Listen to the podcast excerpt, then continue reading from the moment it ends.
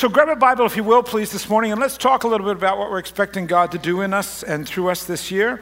In 2 Corinthians chapter 5 is where we're going to be looking. It's almost towards the end. If you take the whole book, it's three quarters of the way, seven eighths of the way through. And uh, you'll find a Bible in the pew rack in front of you, 2 Corinthians chapter 5. We'd invite you to take that, if you will, please. And uh, if, you, um, are, if you don't own a Bible, take the one there. It's on page 1757 if you're looking in the Pew Bible, or maybe you've got it on your smartphone. Can I remind everybody there are great programs out on the web that can get you Bible reading throughout the coming year. I'd suggest if you want somewhere to start, Les and I are both doing this this year. Uh, we're, gonna, we're working with YouVersion. It's a, an app you can have on your phone or you can do it via the computer.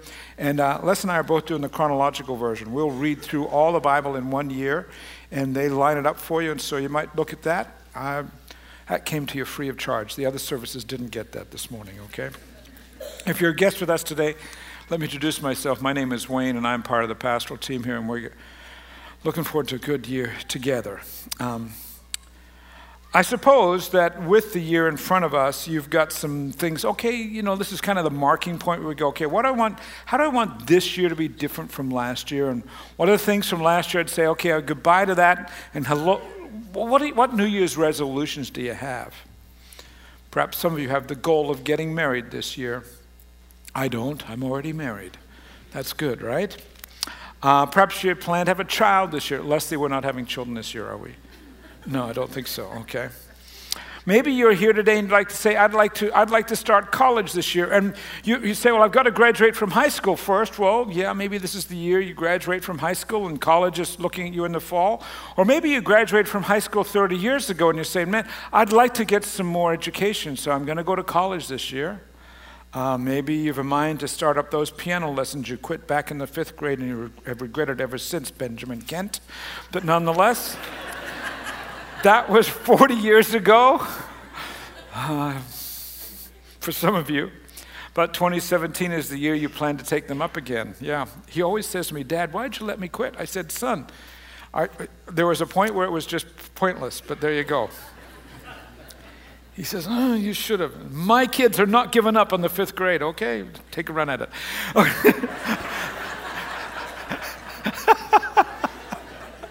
he says to me, Dad, you're going to teach them. I said, Oh, I am. Am I? Yeah, right. there you go. All right, so what are other people thinking for the coming year in terms of their plans? Um, uh, I, have looked around on the web. There was a recent survey done with 5,000 people, which I think is a fairly decent sample. 5,000 people who have some ideas for the coming year.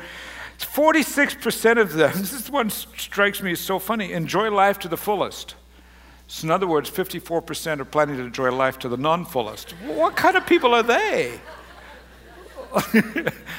that doesn't make sense to me. Okay, I'm go- uh, only half of us are going to have life to the fullest. The rest of us could care less. what's with that? Okay, live a healthier lifestyle. Forty-one percent.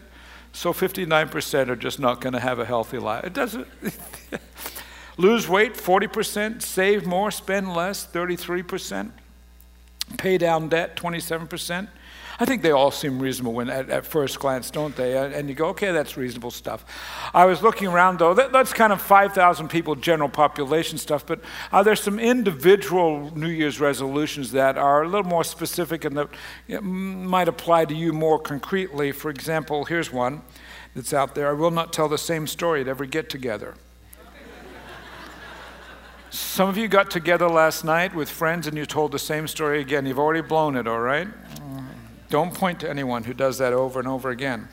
I will not bore my boss with the same excuse for taking leave. I'm going to think of some more excuses. I'll conserve more water. I'll bathe less frequently. Well, if you do that, there'll be less get togethers. There's, there's that. There is that. And I'll try to figure out why I really do need nine email addresses. Some of you do have lots and lots of email addresses. It doesn't make sense to me. But in the midst of all the plans that you have for the coming year, all the resolutions that you've got on hand, I've got some news for you today, today about what the Bible says about your life for the future. And um, I need to tell you straight up while there's some good news, there's also some bad news. It's one of those good news, bad news things, and so I assume that you'd like to hear the bad news first so you walk out with some good news as well. So let me start then with the bad news, and that is this is very scriptural in, in this way that while the new year offers all sorts of possibilities of some new attitudes and some new habits, you can't make a new person out of yourself just by sheer determination alone. Now, I, I know, well, what do you mean I can't? Don't you believe in the abilities of human beings? Absolutely, I do. I believe that God enables us to be creative. That's part of God's image that's built into both our human psyche and even our bodies that we can improve. With effort and diligence, all people can improve their life habits, can improve their life stories. We can literally pull our lives up by the bootstraps, and God expects us and plans for us to succeed in those moments of striving. But the reality is that our own striving will only carry us so far because surviving on true grit will not work. That's the bad news. Because as we are people today, we are not fully complete because of something that theologians call the fall. Human beings are human in that we make mistakes, and you cannot stop that. You can't deal with your own mistakes, even your own sin. That's the bad news. But here's the good news when we walk with Christ, when we honor God by living a life that follows scriptural lifestyles, then we're able to accomplish much more. In fact, through walking with Christ, we are restored to the abilities and the functions that God originally had in mind for us, and that's exactly what our passage of Scripture says today. Would you read with me 2 Corinthians, beginning at verse 16? It says this So from now on, regard no one from a worldly point of view. Though we once regarded Christ in this way, we do so no longer. If anyone is in Christ, it says, the new creation has come. The old is gone, the new is here. All this is from God who reconciled us to himself through Christ and gave us the ministry of reconciliation that God was reconciling the world to himself in Christ, not counting people's sins against them. There's the bad news that we have some sins, but the good news is that God has already taken care of those sins. If we walk with him, then all of that is those sins are forgiven. We are reconciled, we're made right before God.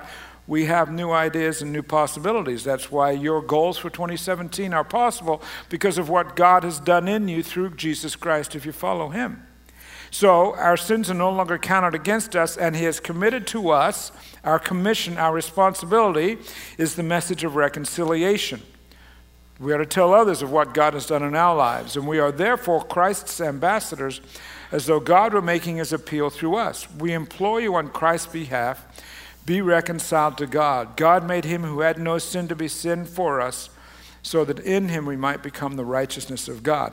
So here's what I'm saying when I, when I say that, hey, through the work of Jesus Christ, the functions and the abilities that you were designed to have initially that have been marred and broken and taken away from you as a result of your sin and the whole sin of, the, of humanity as a, combined, that is all restored to you because we read this in verse 17. Did you see it? That if anyone is in Christ, the new creation has come. The old is gone and the new is here. There's the good news of the day. That if you belong to Jesus Christ, you are a new creation. And your plans for 2017 are much more possible because of God's work within you. We could say God's workmanship in you. God's, when we say workmanship, we have to say God's creation within you. Do you see that word creation there?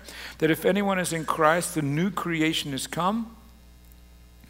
Maybe if you understood a little bit more of that word creation in the original text, back in some language, some language studies, that would be helpful. That word, as it was written by Paul originally, and, and as we have it in Greek, is that, um, well, I maybe could explain it this way. There are different levels to the word. If you were to uh, learn of somebody in your family or a friend who is about to have a baby, the baby's born, and you say, I want to give a gift to that child and to that family, you'd do it a, different, a number of different ways. Say, I'd like to buy them a teddy bear. Well, okay, there are different levels of workmanship that are available in different bears, if you will, that determine its value. If it's made uh, uh, on a machine in a factory, it would have one value. A step up would have it being made by hand in someone's home. In fact, if you see a, a, an item that says handmade by so and so or handmade in Brazil or wherever, you go, okay, that sort of somehow, there, I don't know how it works exactly, it seems to increase the intrinsic value of the item simply because it seems, well, there had to be a little more care or a little more something involved in that. A handmade sweater is usually more valuable than, if you will, than a sweater produced in mass by a machine.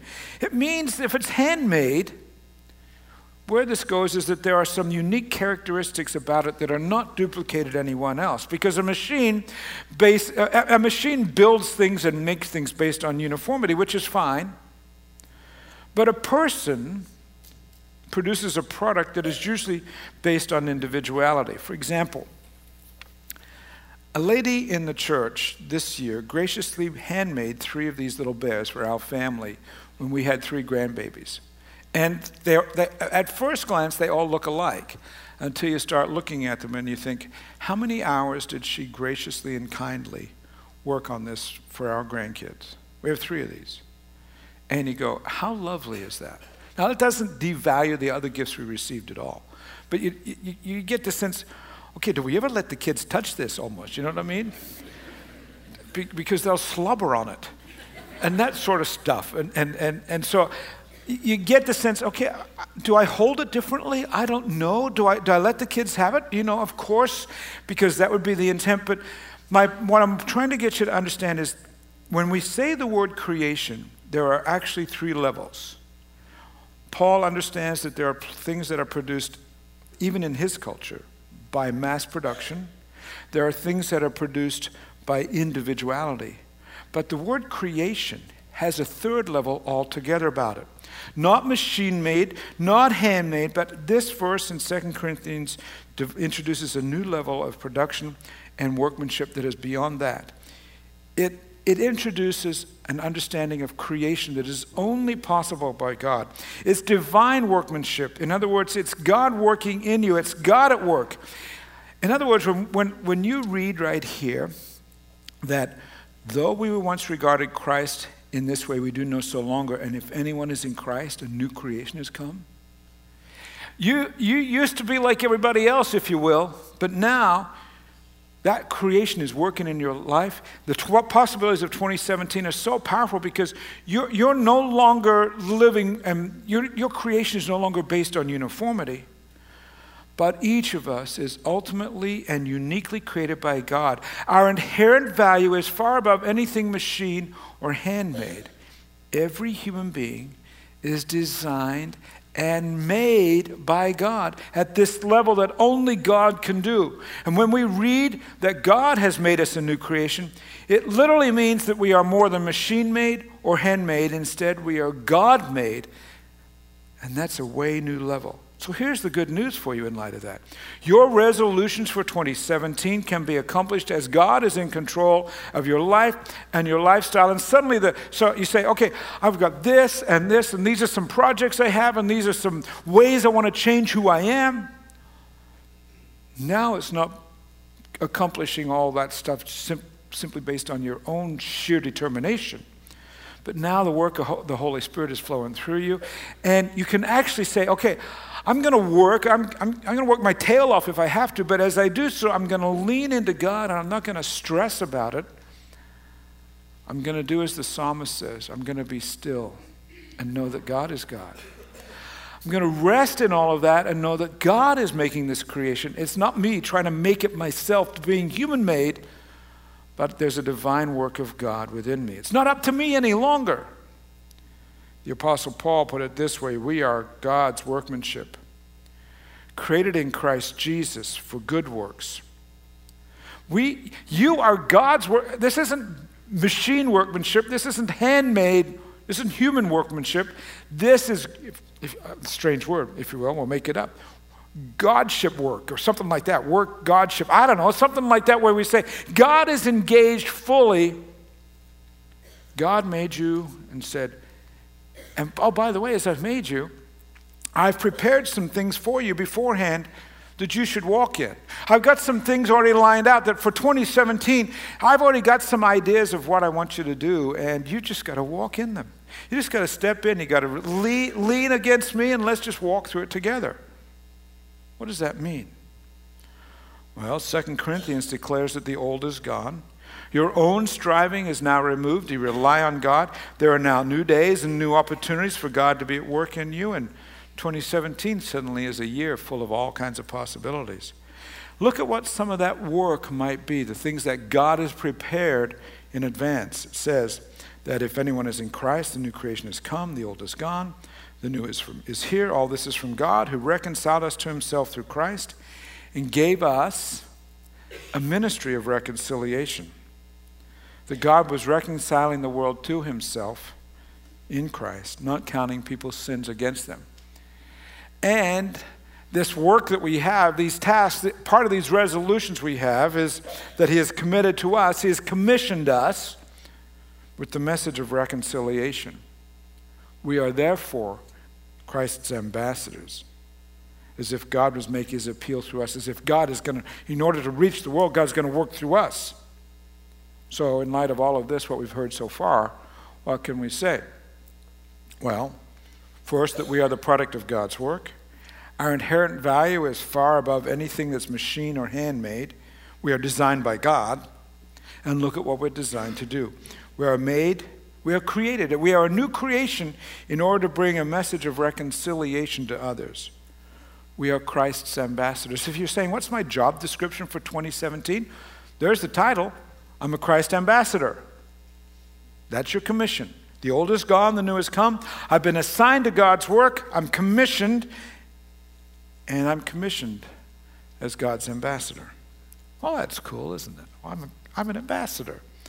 Okay, so what does an ambassador do? Because we're, we're about to see a lot of political appointments made in the coming weeks, and we're going to see new ambassadors sent on behalf of the new uh, federal administration to go all over to different nations around the world. And as those ambassadors go out, what are they, what are they supposed to do, and what, what kind of characteristics would we expect out of them?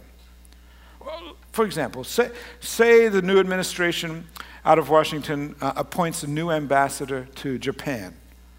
What, what characteristics of that person would we expect as an ambassador so then we can say, okay, if that's what that person does, that's my responsibility as Christ's ambassador? Well, first, his or her native language would probably not be Japanese. While he or she might learn some Japanese in order to communicate more effectively, U.S. English is what is probably going to sit more easily on that ambassador's tongue. Christians, as Christ ambassadors, our native language should be different from those around us, right? Scripture says we are Christ's ambassadors, and if that's the case, then we should sound and we should use language that's different than around the world, uh, different than the world around us. And while others may speak of bitterness or rage or hostility from one person to another, or even hostility toward the things of God, Christians don't talk that way. Instead, we speak of love, we use words of forgiveness, and we have a language that has a natural disposition to seek spiritual values. That's part of who we are. If that's our jo- if to be an ambassador is our job, then that's part of who we are. We have some other characteristics as well, and that is that we carry a different citizenship. Because an ambassador carries a different, different citizenship and has a different home from the host country.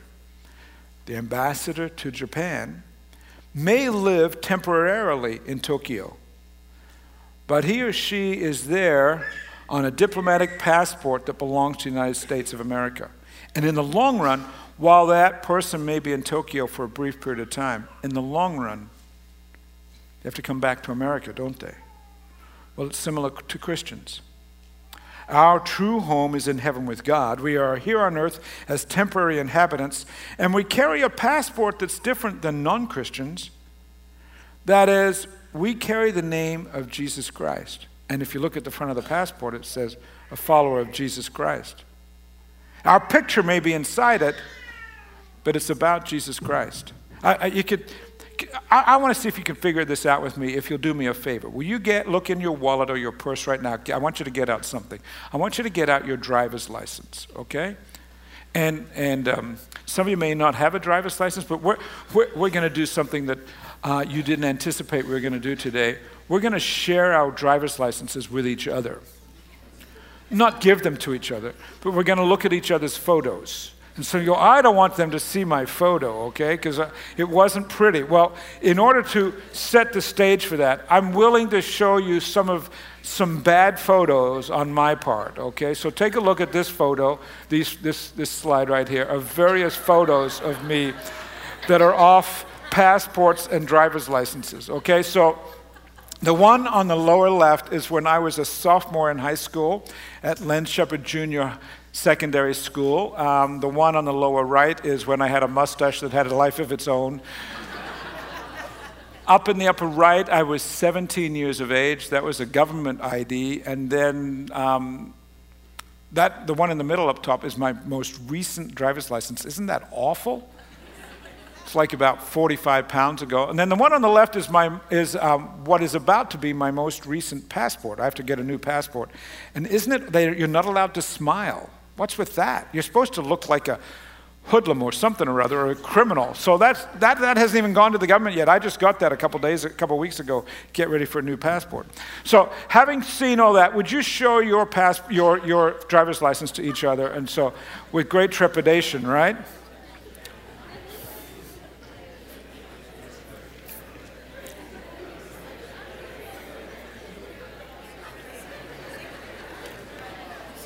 It, some of them are terrible, aren't they? Who makes us look like that?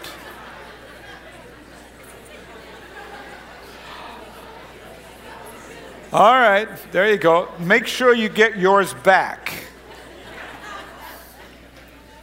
Here's my point. Do you know, can I tell you something about that driver's license? It may have your photo and your name on it, but who owns it really? The state of Illinois or whatever state you're from, right? Who owns the pass? If you have a passport, who owns the passport? The United States government. You don't own the passport, right? Your name is inside it. you you, you paid for it. But in the long run, the state of Illinois has the right to call that and say, we don't want you driving anymore, we want it back. Or the U.S. government has the right, and t- sometimes the responsibility to remove passports and say, you can't leave the country. Can I remind you that when you're part of the life of the church, big C, Jesus Christ paid for you to be in the church. He paid for your sins to be forgiven. And while your face is in the church, the church belongs to Him. And we have the responsibility to do exactly what He calls us to do. We are Christ's ambassadors. And you may feel like you're whole, man, I got a license to tell, tell the church what to do and to, not just the, I'm not about individual congregations, but I have a, no, no. We are the ambassadors of Jesus Christ. And we are here temporarily on a diplomatic passport that's called the cross of Jesus Christ. And based on that, we read just a minute ago that Paul the Apostle said, We are created in Christ Jesus for good works which He's prepared for us to do. We have something else to do as ambassadors. Just as the ambassador to Japan must carry um, that passport and everything, what does he do? What does she do once she gets to Japan? They are to deliver messages from the United States to the people of Japan. That's our same responsibility that as Christ's ambassadors, we are to bring the message of Jesus Christ to this world around us. Again, let me read the scripture.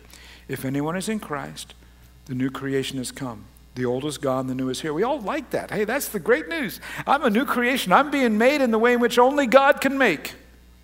And this is how it happened. All came from God who reconciled us to himself through Christ and gave us. So it's all, it's all God done, but then notice what happens then. Based on that, he gave us the ministry of reconciliation. God was reconciling the world to himself in Christ, not counting people's sins against them. Okay, so sins can be forgiven. And based on that, what are we supposed to do? He has committed to us the message of reconciliation. That's the message we're to bring to other people on God's behalf. We're to bring a message of reconciliation that, yes, you, you too can be a new creation. You too can have your sins forgiven. We ought to tell others that God has indeed reconciled the world to himself through Jesus Christ. In other words, for the tasks of 2017, for the responsibilities of 2017, for the resolutions and the goals and the hopes, as important as that list is, it's not for our sake, but for the sake of God's workmanship in us and in other people. Others are to know that God cares for them and that God loves them. In that regard, I've been watching the news like you have, and I've been reminded of the work of the devoted followers of Jesus Christ in other places around the world. For example, in the news in the recent days, perhaps you're familiar with the story of the war torn city of Aleppo, Syria. Um, the city has been under siege for some three years. And I want you to see a couple photos of sites in the city of what it looked like before the war began and now that the war is over. You'll see some before and after. Same vantage point of the photographers, what the photographer is doing. We, we are aware that there are actually three different factions fighting in the city. You have the forces of the Syrian government, the dictator's government, who are backed by the Russians. They are fighting rebels so you've got, if you will, uh, the, the Syrian backed regime, a dictatorship that's being supported by the Russians, and they're fighting rebels, Syrians who are saying we don't want a dictator anymore, we want a more Western style democracy. You've got those two groups fighting with one another. And you add to that a third faction right in the middle of it ISIS and Al Qaeda, if you will, four factions, but ISIS and Al Qaeda are working together in this case. And you don't know who's your enemy and who's your, who's your friend in that city. Three years ago, there were five million people living in Aleppo. Today, there's one, one and a half million. The city has been reduced to rubble. And you know there are Christians there working today, caring for the people of Aleppo? They are making a reconciling difference in the city so that those who are left behind will know that Jesus Christ loves them and that God loves them in the midst of that chaos. One for the one man that's sort of risen to the top and is leading the Christian charge. There's a Catholic uh, priest by the name of Ziad Hilal. Just this week, he uh, had a conversation with a reporter from the Christian Post, and he says as the as the ceasefire between all three factions has held for a few days, people are more people are leaving the city. But as they leave, the humanitarian crisis there continues to be absolutely staggering. This is what he said Many people had to evacuate their houses and shops due to violence. Many lives were lost, leaving countless numbers of widows and orphans. In other words, most of the men in the city have been killed. They were on either side of the whatever group they were in, and so there's lots of orphans and widows. Trees and park benches have been chopped up for heating because it's wintertime. There is no fuel and gas. The result of this past evacuation was a lot of homeless families living in the streets and deserted factories under buildings that were in the midst of being constructed, and it's been a very cold winter. He said, The children haven't been educated for three years. They haven't been in school for three years, and this is a catastrophe for the upcoming generation. How will they learn? He said, There are diseases spreading among the women and children because they don't have men in their lives to help them out. The humanitarian conditions are horrific. The city has been without electricity the past six months. There's been no electricity. Imagine our community of 100,000 if we didn't have electricity. Multiply that to 1.5 million people. How desperate it must be there. Water is cut off. Many parts of Aleppo haven't had water for 40 days. If you went without water for three days, you'd be, We'd go to Walmart, right? What about, what do you do when Walmart is no longer there? The old historic churches located in the old city are destroyed beyond restoration. And I think as Americans, in all honesty, we get a little tired of all the crises around the world, don't we? We've listened and dealt with the situation in the Middle East, particularly in an intense way since 9 11. And I think we've kind of had our fill of it. Our election kind of proved that in many ways. I get all that. But in the meanwhile, you got lives that are in desperate need. There used to be 120,000 Christians in Aleppo, It's been reduced now to 30,000. And you know what those 30,000 Christians are doing? Here's the good news they are being Christ's ambassadors in a place of desperate hardship, in a place where people don't know Jesus. It's a Muslim community apart from that. And this is what they are doing they are providing, catch this, 10,000 hot meals per day for all the needy people. Yeah, let's, let's thank the Lord for them. Yeah. Oh, come on, that was patty cake. If you're going to thank him, thank him. There you go. Yeah.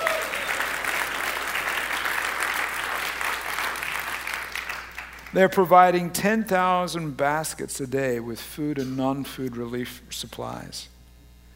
And this is what he said. I, I, love this language.